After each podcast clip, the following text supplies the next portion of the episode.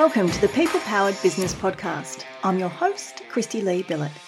If you employ staff, engage contractors, or rely on people to help deliver your products or services, you're in the right place.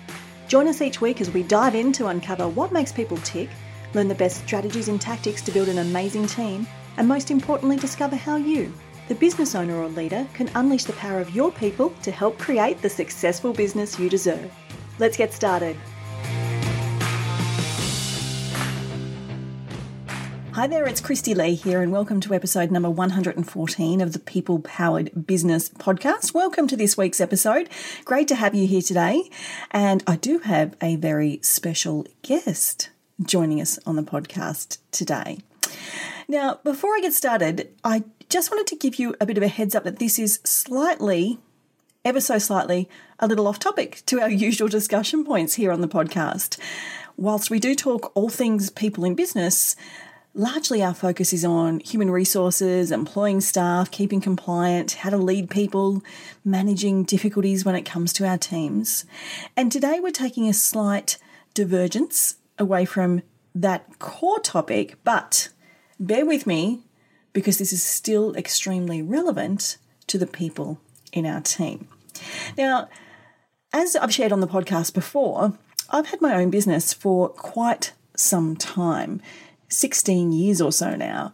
And for those of you who, like me, have been in business for some period of time, you've possibly noticed that things, particularly when it comes to technology, have changed quite some way in that period of time. In fact, a really, really long way. I mean, I, I can recall when I started um, my career in consultancy that an actual online database was very, very new.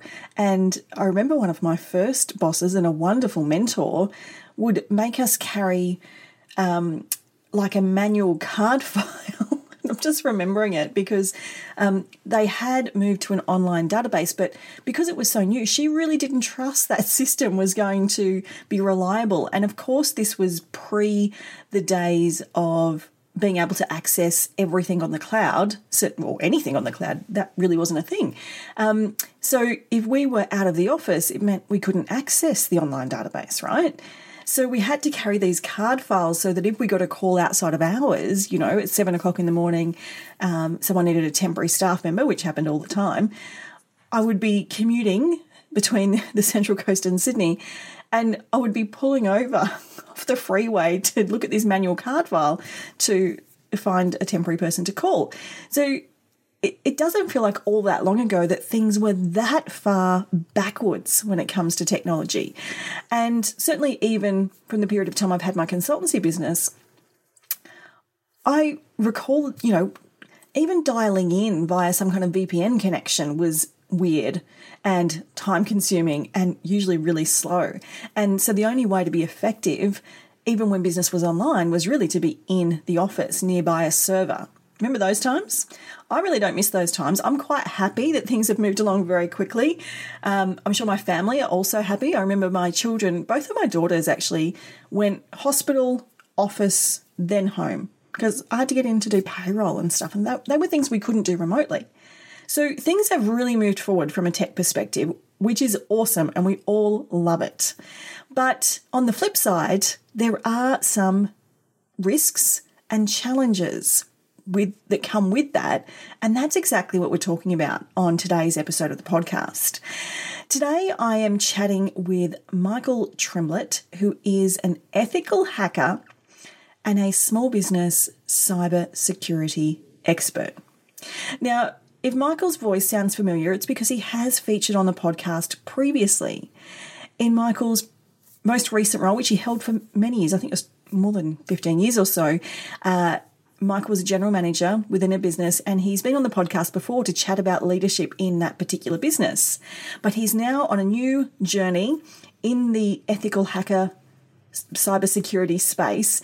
And so I invited him back on the podcast um, as a previous member of People Powered HR to talk to us about what we need to be aware of because I think many of us, to be honest, and Michael and I chat about this in, in the interview, we've got our head in the sand when it comes to the risks in small business for cybersecurity. I know me for one, you know, I understand kind of what it is.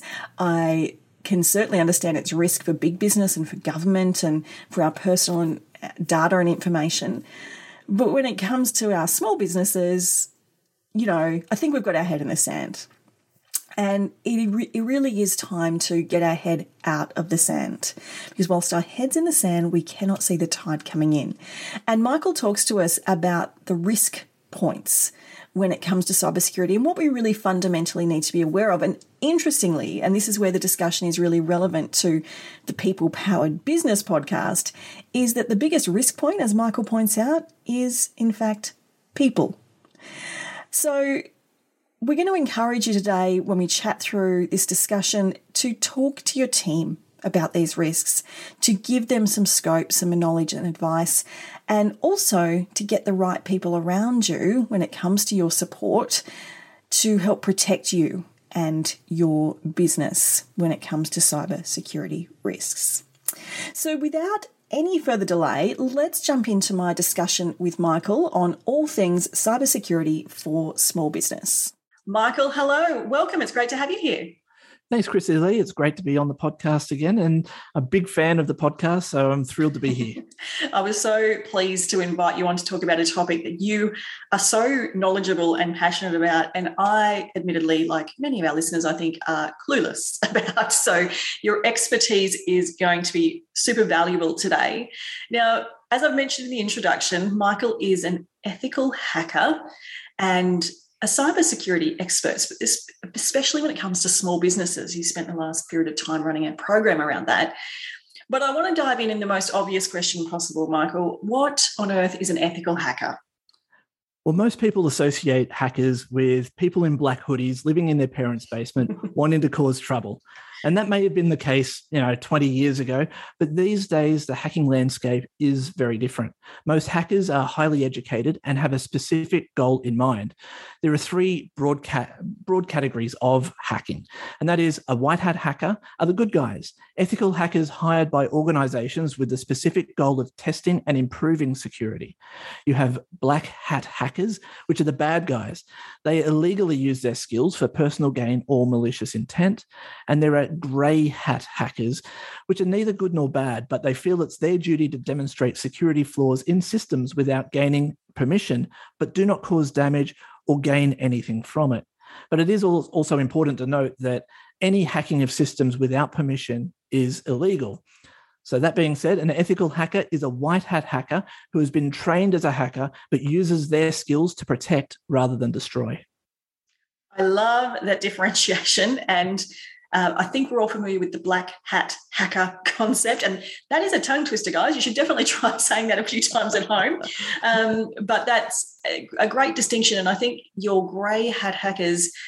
I spoke about something the other day called ethical fading, which is a, a concept that Simon Sinek actually talks about a lot, where we think we've got some kind of moral obligation, or because everyone else is doing it, it's suddenly okay to do it if it's not ethical, it's not ethical. It's it's that black and white effectively. So that's correct. And like with in the hacking area there as well, with grey hat hackers, there, there's a term called hacktivists, and they will go on and hack websites, deface them with their own political agenda or, or yeah. message, and put the put it on there. They're kind of grey hat hackers uh, bordering on black hat, but it's it's very similar to that. Yeah, they try and justify it with some kind of social justice cause or something along those lines. Correct. I think that I feel like that might be on the rise in, in the current climate that we're yes, in. Actually, I agree. Which is interesting. Interesting. So. As a, as a white or an ethical hacker, white hat hacker, you uh, people like you are engaged by businesses, by corporations to to hack ethically, to look into to problems, to faults. And you were sharing before we jumped on the call that you've actually had a long term interest in this before hacking was even a, a, thing. So you've just had a passion, really, haven't you, for understanding what's going on behind the scenes when someone is, um, you know, encroaching on someone else's cyber world. Absolutely, yeah. I mean, my um, experience in IT goes back to 1998. And back then, I was, you know, cybersecurity wasn't a thing. We were all using dial up modems and not always connected to the internet. So, um, all your cybersecurity was was really um, virus hunting. You put an antivirus on the system and it would flush out viruses as you got them. With me, I would look at um, virus code to see what it actually did, and kind of um, it was more of a hobby than anything else. You know, kind of flash forward to now, or you know, even five six years ago, where it started to become more and more of a speciality. Then you know these these skills that you kind of acquired or or have learnt about you know from years and years ago start becoming more and more relevant and become a specialist industry. Uh, i always um, use the analogy these days that an it person is like a dentist. You go to a dentist to get your checkups and so on done. It's kind of like the it IT guy, you, you have your systems kind of updated and, and they work. But if you want cybersecurity, you need to go to a specialist for that. And that's uh, where I equate that to more of an orthodontist in that way. Mm. You know, mm. they work with the mouth, they work with the computers, let's say, but they are specialist in being able to determine um, what is happening to your systems. Is there a threat? Are you under attack? And how can we prevent something from occurring that may you know cause a compromise of your system or leak your data online. And that's really the differentiation here is that the, the cybersecurity experts are going to be specifically trained as a hacker to be able to prevent something that they've been trained about from happening to you whereas an, a regular IT company will just make it work. And that's mm. and that's a very important distinction there is that even even though they're in IT they may not be specially trained um, to identify what's happening on the cybersecurity landscape yeah, and it is a term that we, I think we all know, like we know the term cybersecurity, but I don't think we really truly understand, for the most part, what it actually means. So, how can you define it for us in a simple way? I'll try. Um, so, as simply as it's you know humanly possible. simply as we can. All right. So, we, cybersecurity really is the practice of defending computers, servers, mobile devices, electronic systems, networks, and data from malicious attacks. It's also known as information technology security or electronic information security. In other words, it's a technical speciality, and in business, you will need someone who is aware of cyber risks and is actively protecting you from possible harm. Now, there are a number of broad categories of cybersecurity, which are computer as a tool, which kind of amounts to fraud, identity theft, phishing scams, spam, and propagation of illegal material. There is computer as a target, which includes viruses, denial of service, and malware. And computer as a tool and target is where most SMEs will be situated. Mm-hmm. There are other cybersecurity um, categories not associated really with SMEs, but it's useful to know they exist. And these are cyber terrorism, where someone intimidates or coerces a government or organization to, hit, uh, to advance his or her political or social objectives by launching a computer based attack against computers, networks, or the information stored on them. You have cyber extortion, occurs when a website, email server, or computer system is subjected to or threatened with repeated denial of service or other attacks by malicious hackers. Now, these can happen in the SME space as well, However, it's mainly aimed at enterprise and large online businesses such as Google, Facebook, and Amazon, who suffer greatly from prolonged outages. And finally, there's cyber warfare, which is a broad term describing the use of technological force within cyber, cyberspace. It's nations versus nations. This is what is happening at the moment with the war in Ukraine. So, look, there are many, uh, there are multiple categories of cybersecurity.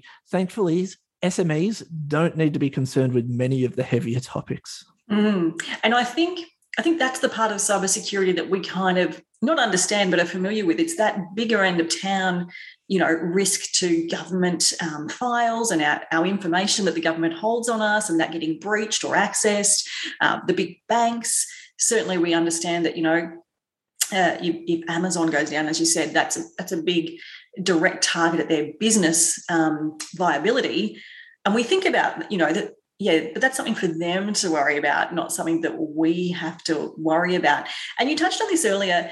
It feels like, and I might be right in saying this, this wasn't an issue back in the day, like you said, in, in the late 90s when you were starting in this field. And it made me think back to the late 90s when I was finishing uni and I, I had like a dot matrix printer to print off my assignments, one of those ones that made all the noise and had the holes in the sides. And yeah, the, the noise of the dial up internet just to try and actually get on. Um, and I, I laugh at my kids these days who, you know, you ask them a question for their homework and they ask Siri to answer the question for them. and I've tried to explain what it was like to go to a university library and have to look things up and use microfiche machines. Am I right in saying that this has become an issue due to the advancement of technology, the fact that now everything is in the cloud, and we are not, I guess, as in control in a hands on way of our IT stuff as we were when we had a server in our office or we had, um, as you said, dial up internet? Has it become an issue due to the advancement in technology? Yeah, absolutely, it has, and it's become really the ubiquity of the internet as well. I mean, going back to the the days that you were talking about, you actually had to get online by dialing out via your modem. Mm. You had to have a specific reason to be going on the internet. Now it's, um, you know, you pick up your phone and and ask Siri a question, and suddenly, you know, you're on the internet there as well. So you're carrying around the internet in your pocket. You're always on the computers, which these days are all connected to the internet. So it's the ubiquity of the internet that enables this sort of, um, you know cybersecurity problems that we mm. have. I mean, everyone's a target suddenly. Um, it's not just the the nerd that hangs out in their in their basement connecting to the internet to to talk to others on a on a bulletin board service back in the nineties. Yeah. Um, Someone sure asked the other day about a forum. You, do you remember a forum? Do you know where I can find a forum to talk about this topic? And I thought, they even exist anymore. it's all Facebook these days, isn't yeah, it? exactly, exactly. I was just like, oh, that's really old school. Yeah, yeah. So, so, so really, I guess uh, just getting back on track with the with the cloud uh, cloud question. Mm. Really, um, you know, cloud computing, for those who don't know, is about putting all of your data on servers out on the internet. So you no longer have them within your walls. It's great because it allows you to access your data from anywhere in the world. It was excellent for when we had to work from home, mm. but it also leaves the front door to your data exposed for anyone to access it. Now, Whereas, you know, what we were talking about before, when your data was housed within your business with no external access, it was all under your control. And the front door to your data was not simply a username and password away from being exposed to unauthorized people. If you really think about that, your data is just a password away from being viewed by unauthorized people because a hacker will likely know your email address because that's typically public and that will take up that'll be half of your login right there. So all they have to do is then guess your password, and your data could then be leaked online. And that's kind of a scary thought. And as someone who ran an IT business in the past, it is something that keeps you up at night. Luckily, with cloud products, any reputable cloud service provider will have a team of cybersecurity experts or white hat hackers working for them, actively thwarting cyber attacks. Even so, data breaches still occur all the time. Um, I, I, go back to the, the Australian Cybersecurity Centre released a report for last financial year, which showed that there is a report of a cybersecurity breach every eight minutes in Australia. And my personal thought is that it's actually much higher than that because most people don't report their breaches to the government. So, and that's a Probably really, really scary thought. Yeah, that, and that's a lot. And so you've touched on a couple of things there, and I want to get into the risks for small businesses, especially because that's what we really need to know about. And you've touched on something important there that um, has actually put my mind at ease a little bit. In that the service providers we're using, provided we're using big reputable service providers, which most of us are, we might be using um, OneDrive with Microsoft. A lot of us are using the Microsoft Suite. Google, obviously, I, have seen so many businesses almost running their entire business off the Google suite of products these days.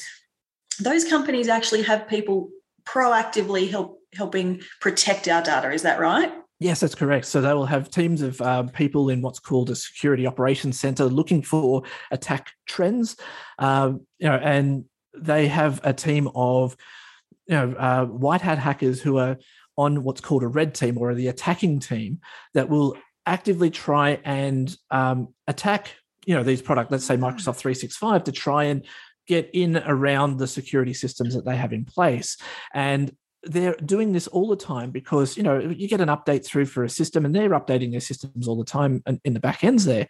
Um, and you introduce bugs you introduce security problems and so on. So they're constantly testing for these things. So taking the security uh, so taking the technical aspect out of that altogether because they're on top of that you don't have to worry about you know the servers that your data is residing on. Mm. all you have to do is really protect your username and password. And right. that is really what it comes down to with a lot of these cloud services is that you're protecting just the, the front door. You don't have to worry about anything that's going on behind the scenes because the big guys have a team of security experts that are actively protecting their systems and your data. That's that's great, and that's something I didn't know, and it does make me feel better about my my data security. so protecting small businesses and, and us protecting our uh, our data our password sounds like a pretty important factor that we need to be considering there. What are the other things, and we might circle back to passwords, but what are the other things we want to be doing to help protect our business? Yeah, really. Um, when you talk about cybersecurity, you need to look at it from both an external point of view, such mm-hmm. as the Nigerian prince wanting your money, mm-hmm. um, and from an internal point of view, such as a disgruntled employee looking mm-hmm. to cause mm. trouble or mm-hmm. gain financially from their privileged position. So, did you know that hackers often look out for disgruntled employees, usually on Facebook, to cut them in on any profits if they agree to being what's called an initial access broker? In other words, they knowingly allow a hacker onto their computers so the hacker doesn't have to find a way into the network through technical means. That's uh, and that is growing in popularity. You know, if you're extorting a big business for millions of dollars and they cut you in for five percent, well, hey you know, you got yourself a nice little holiday there. Oh my lord, that is actually scary. Yeah, and that is on the rise as well. I mean, uh, we're talking small medium business here, so it's not necessarily a um, a problem for small medium business, but it could be. It mm. could be. I um, I mean, attacks happen all the time, and any sort of money is good money to to a hacker. Yep. But you know, in in most cases, just like we said there, in most cases, the the weakest link is people. Mm-hmm. So, did you know that ninety one percent of all cyber attacks start with an email?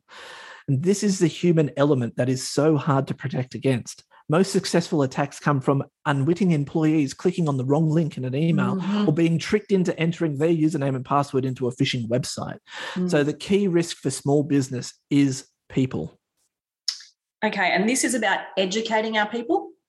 About educating people, yes, mm-hmm. absolutely. I mean, uh, what do you look for in an email really is is one of the major things. What what are some of the the red flags that you look for in an email? Is it from a uh, someone that you know? Is it from their email address? Is it written in a way that that seems like it's written from them? Are there spelling mistakes in it? Is the grammar okay? Hover over the the links that they may yes. send you to see whether they go to a website that you would be expecting. So if you're getting it from, you know, NAB, make sure when you hover over the link, it says nab.com.au, not nob.com.au. Yes. You know, it's not something that's uh, that's similar, but you know, uh, but also different to, to what the real website is. So it's it's educating people on on that. And I'll leave you actually just with with one thing on that. If you do get an email from one of your service providers, like an AGL bill, that's mm-hmm. usually mm-hmm. a, a, big one. Um, don't click on links within emails. If there's a link on it, don't click on it. Go to the website yourself. Go to bring mm. up your mm. browser, go to agl.com.au and log in with your credentials there. Don't click on the link within the within an email for anything, anything mm. at all. Mm. Um, and that will help keep you protected um, most of the time. Like, uh, yeah, just don't click on links in an email. Don't, don't click on links in email. It's pretty simple, guys. Like, yeah. really. And I have used that hover over trick myself lots of times before. And I remember, I can't remember who it was from, but I got an email that looked legit, like really looked legit. Um, the, the email address was correct. It, it looked exactly like. And I just had intuition and I just hovered over the link and I went, no, that is definitely going to the wrong place. But I think, you know, for our team, especially that they're, they're not cognizant to that kind of thing, we do need to provide some education for them. And it can be really simple education. It can be you talking to them at a team meeting about what to watch out for, because that's 91% like that's a big big number that we can be easily avoided. Absolutely. And look and what, what some businesses do and we used to do this back at um, loyal it where i used to work and um, was whenever a spam email would come through or get through our spam filter it it wouldn't be circulated to the team but it was um, the person who received it would send an all points email just saying hey look this is what i just received. I received something asking for a bank account details. Beware be wary of this. This mm-hmm. is something that's happened. Um, so that is uh, uh, even just on the fly kind of education like that to say, hey, I, am being attacked here. I've, I've been had this email come through to me. Just be aware that that may come through to you as well. Heads up, don't open it, delete it straight away, type of thing. Yeah, yeah, and that's the key. Not open and delete straight away is is is critical. Yeah. What about our passwords? Because clearly that's a problem. And um, I think the key, and this is what I've noticed in what I've been all all my suppliers keep instructing me: change your password regularly and make it almost impossible to guess. Now, my problem with that is I can never remember all my passwords. and then I'm constantly resetting passwords and it's all a bit of a drama. What is best practice when it comes to changing our passwords and making it eh, as good in terms of protection as we can? Okay, well, this is going to sound like a bit of a drag, um, but it is important. So, mm. um, ultimately, password best practice is that you should never use the same password on multiple websites. Every one of them must be different. Different. In in other words, all passwords need to be unique. Mm-hmm. They need to be 16 random characters or more, incorporating uppercase and lowercase letters, numbers, and symbols. Now, it's not easy doing this. So you'll likely need to use a password manager to track them all. And I have to say, um, I have no idea what any of my passwords are, except for the 27 character long password to unlock my password manager's vault. And the password manager I use is one called Bitwarden. It's a free free um, tool, and it's been vetted by a number of security experts. So I'm quite comfortable with uh, with using that product. But mm. it can also generate these 16 character long random Perfect. passwords. Okay, so the tool yeah. can give us the passwords. That's important. It can. Is, is I know LastPass is very popular. Is that a recommended tool for this purpose? LastPass and Bitwarden are very, very similar. Yes. Okay, so if you great. if you're using LastPass, it, has gone to a paid model, whereas um, mm. Bitwarden is free um, to be able to use on your computer and your on, on your phone. Mm-hmm. LastPass will only let you choose under the free account whether to use it on your phone or on your computer, which is why I use Bitwarden so I can have it on both devices yeah, for free. Yeah. Yeah. But LastPass is probably the leader, but be be prepared. You'll be slugged for a um, a monthly fee for that one. Yeah, yeah. So I think whatever you're going to use, just use something. And so because that sounds complicated, but if the program, if Bitwarden actually generates the passwords and then stores them for us, all we have to remember is our master password effectively. Password, password. Exactly yeah. right.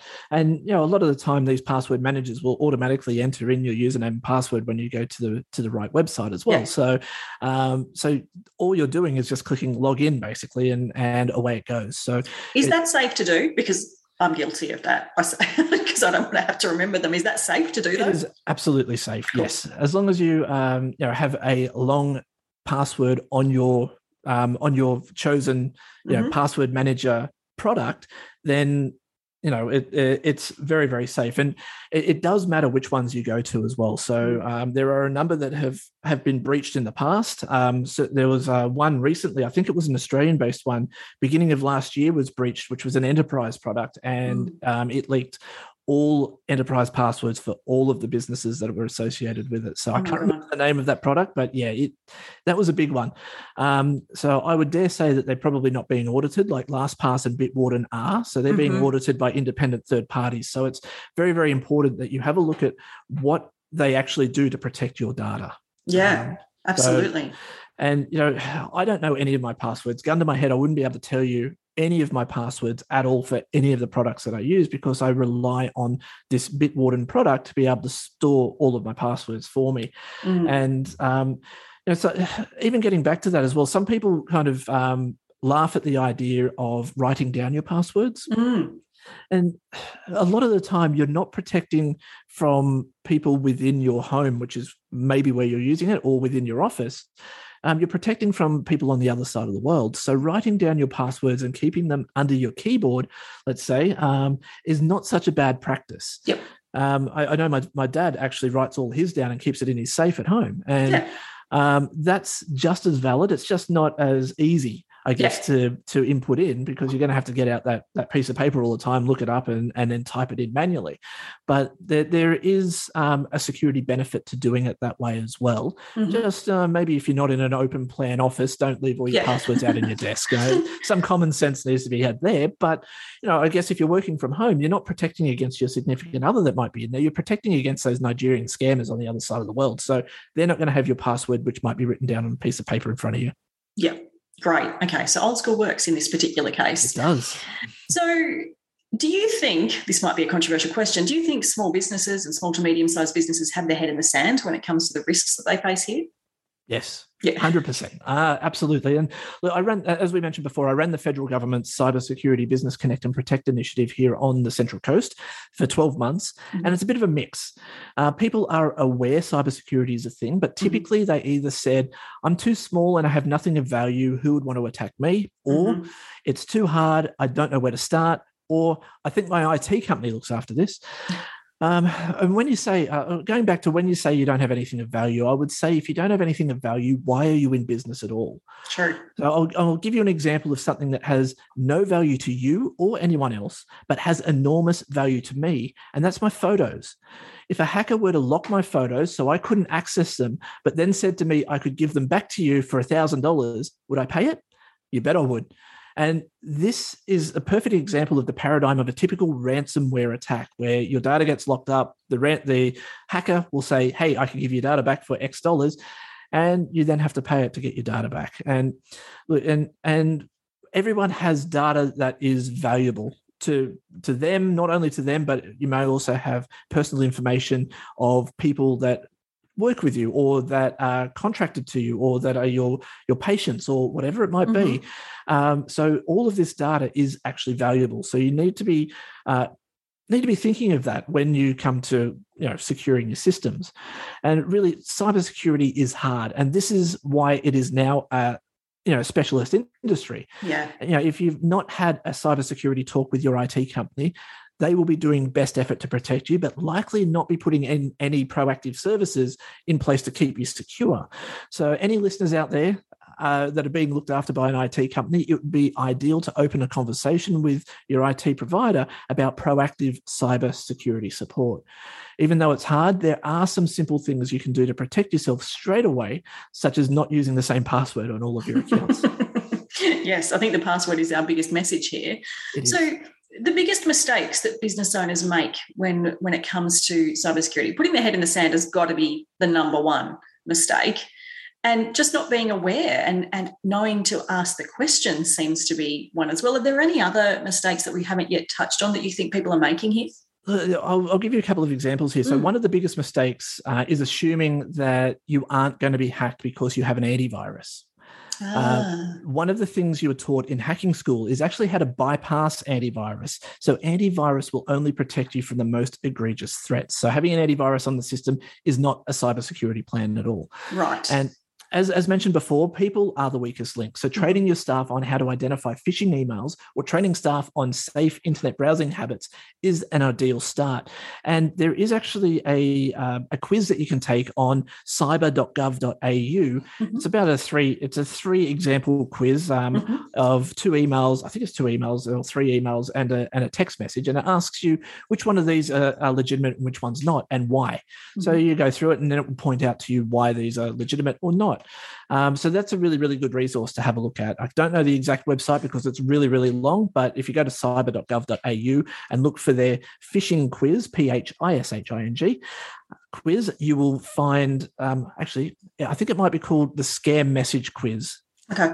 I'll find it and I'll put the link in the show notes. Perfect, perfect. Um, yeah. And that way is a really good starting point to be able to start looking at um, how to identify these types of emails that, that might be coming through to you. And look, if you're wanting to start building your cybersecurity defenses, there is an interesting framework called Defense in Depth mm-hmm. which combines a number of technologies to help minimize your exposure. So, for example, if we look at email defense in depth, we would start with a spam filter to remove any obvious spam from your inbox before it gets to your inbox. Then you would have just uh, then you would have the antivirus in place just in case an email gets through and someone clicks on a malicious link, it may be able to clean it up before it becomes a problem. Mm-hmm. Let's say it can't you will then want an endpoint detection and response software, which is like an advanced antivirus. It, it works by monitoring your computer and network for possible malicious activity and kills anything it deems to be suspicious. It works via AI kind of technology. Right. And then finally, I would be putting in a web filtering product even if an email were to get through and someone were to click on a malicious link, if they can't get to the malicious website, then you're protected. Mm. So, so what I'm saying is that you just can't rely on one technology to protect you.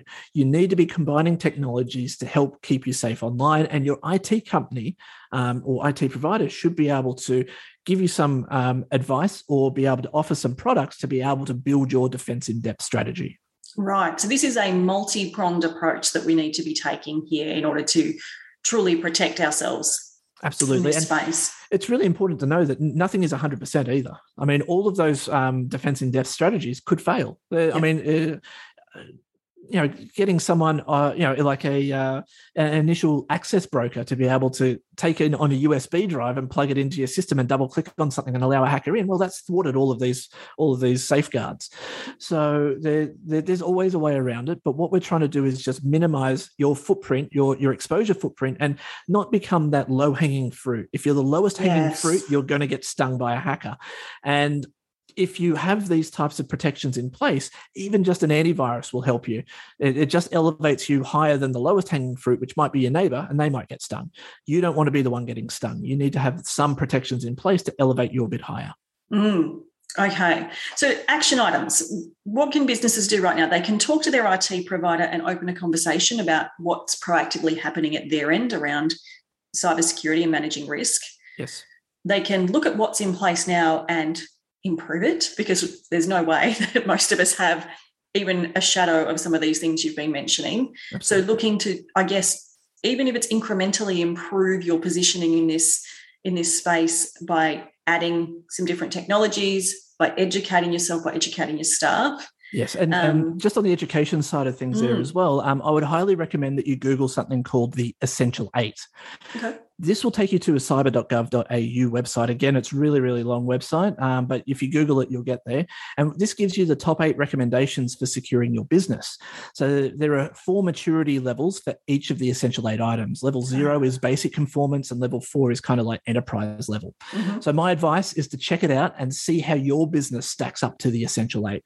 And that is that is a really, really good framework. And as I said, we're running that cybersecurity initiative for the last 12 months. Mm-hmm. That is what it was based on, the essential eight and it's um, right. it's an amazing framework and it's aimed at small medium business to be able to help at least get you started. Exactly. And that's it. You, my message today would be get your head out of the sand because when your head's in the sand you cannot see the tide coming in. And the reality is the hackers are getting smarter their ways and means of doing things and it's just something you don't want to have to deal with. So I'll, I'll find a link as well to that Essential Eight resource because that sounds really valuable and put that in the show notes. And so get your head out of the sand, grab the resources, and just start somewhere. You don't have to go to enterprise level, exceptional, total cyber protection straight away. But if it's better than what you got now, then you're one step ahead and then you can build on that, right? Absolutely. Mm. Excellent. Michael, that has been invaluable. Thank you so much. Is there anything else you want to share with us today that we haven't yet covered um, around this discussion? Yeah, there is just one other piece of advice that I would probably give um, that we haven't talked about already, yes. and that is um, to vet your new employees. Ah. Now, um, this is also part of the Essential Eight, uh, and they say that it's best for you to perform police checks on all new employees. Ah. So, you know, you are trusting people with your business, and you may be unwittingly letting someone into your business with a criminal background. So, you need to do everything you can to protect your business, and a police check before a new employee starts will give you a level of confidence that they have a clean history. So, and that is one of the things that they try and drive into you in the Essential Eight. It's about you know protecting yourself and your business by making sure that the people that you have working for you aren't there for you know nefarious means the, the, wrong reasons exactly yeah. that, now that's fascinating because I know some businesses that definitely do police checks, but the vast majority do not. And police checks are not difficult to do. Uh, they can sometimes take a bit of time to come back, but um, they're certainly not not a challenging process by any means. So that's a really interesting point, actually, that that it might be something we all want to make just part of our recruitment process. Absolutely, absolutely. You never know, you know, if you don't know the person, um, then it's always a very good idea to to to get them checked up on because there, there might be some things in their past which they're not telling you. Right. And, so you know, add police checks to your reference checks and all the other things that you already do um, to make sure that the person you're bringing on is is absolutely right. That's just make it part of your process. Absolutely. You don't want to be bringing on the initial access broker into your system. No. and in fact, actually, getting back to some of the types of hackers, there's uh, one of the types of hacks is uh, hacker employed, which basically means that a business will hire you to go and get hired by a competitor so you can go in there and hack their systems. Oh my lord. It's, it's quite um it's amazing. it's quite a mature industry in many ways. Absolutely. And it's just getting more and more uh, it's getting worse and worse really at the end of the yes. day i mean um the hackers are not finding ways in um, through technology, so they're getting smarter about what they do to be able to to breach your defenses. And as I said, I mean these things are, are, kind of big business end of end of town type of things, but it's always something. It's always good to have that in the back of your mind, especially you know in small business, because uh, you never know. You, you never know when when that attack might turn to you. Yeah, exactly. And, and you're much better off being prepared rather than having to deal with it on the run because it, it it wouldn't be fun. I can't even imagine. So no, no, no, not at all. You don't. Yeah, you want to protect yourself um, proactively before um, before inviting in um, yes. this, these types of attacks. So it's um very very scary environment out there at the moment. Not only just out on the internet from techno- technological point of view, but also from the people point of view. Definitely, and that's been a real highlight that people are uh, you know the face of all of this both from a protection point of view and, and obviously the ones at, at, the other end as well. So michael thank you so much for sharing your wisdom and knowledge with us here today. It's been a great chat and i'm sure everyone is going to take some action and take some takeaways and work to improve their protection of their cybersecurity. I hope so. I hope so. It's been a pleasure. Thank you very much christy lee. Thanks michael. Now wasn't that an awesome discussion. It did get a little technical at points, and um, I just really appreciate Michael coming onto the podcast to share his expert knowledge in this space because, um, as you could sense, um, he is just uh, so knowledgeable in cybersecurity, specifically in this whole space of being an ethical hacker. And I seriously, I love the term ethical hacker. I just, I, when he said, I'm an ethical hacker, I said, I want to know more about that. Tell me about that. So it's just such a fascinating um, thing to be working in. And I really want to bring to your attention a few of the key points that Michael touched on in our discussion, just to, you know, really emphasize some of the risks that we're looking at. As we mentioned, it is really time for us as small business owners and even managers within small to medium sized businesses to think more strategically and intentionally about cybersecurity and the risks that are really real to our business. And it is really time that we get our head out of the sand. And I know it feels overwhelming and just one more thing we have to try and get our heads around, which can be challenging. But the risks are real, as Michael shared. And whilst we think it's not going to happen to us, it clearly is happening to a lot of people. I really loved that Michael pointed out in our chat that the biggest risk point when it comes to cybersecurity breaches and risks is people. And I was really fascinated about the fact this is not just our existing team members being a little bit, um, you know, blase when it comes to clicking links on emails or failing to update passwords and all of those things, but also that people are actually trying to be employed in businesses purely for the purpose of hacking into their systems. I had not even thought about that being a thing. So I, I found that extraordinarily fascinating um, and interesting that, that Michael recommends police checks across the board for all of our staff in relation to this space.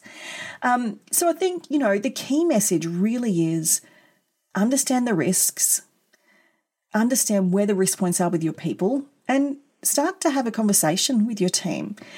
You know, our employees like it's just like anything else that we do in business. We need to give them advice and instruction and direction. And that might include sort of showing them what a dodgy email looks like, what to do in terms of not clicking links on emails that might expose um, our systems to risk.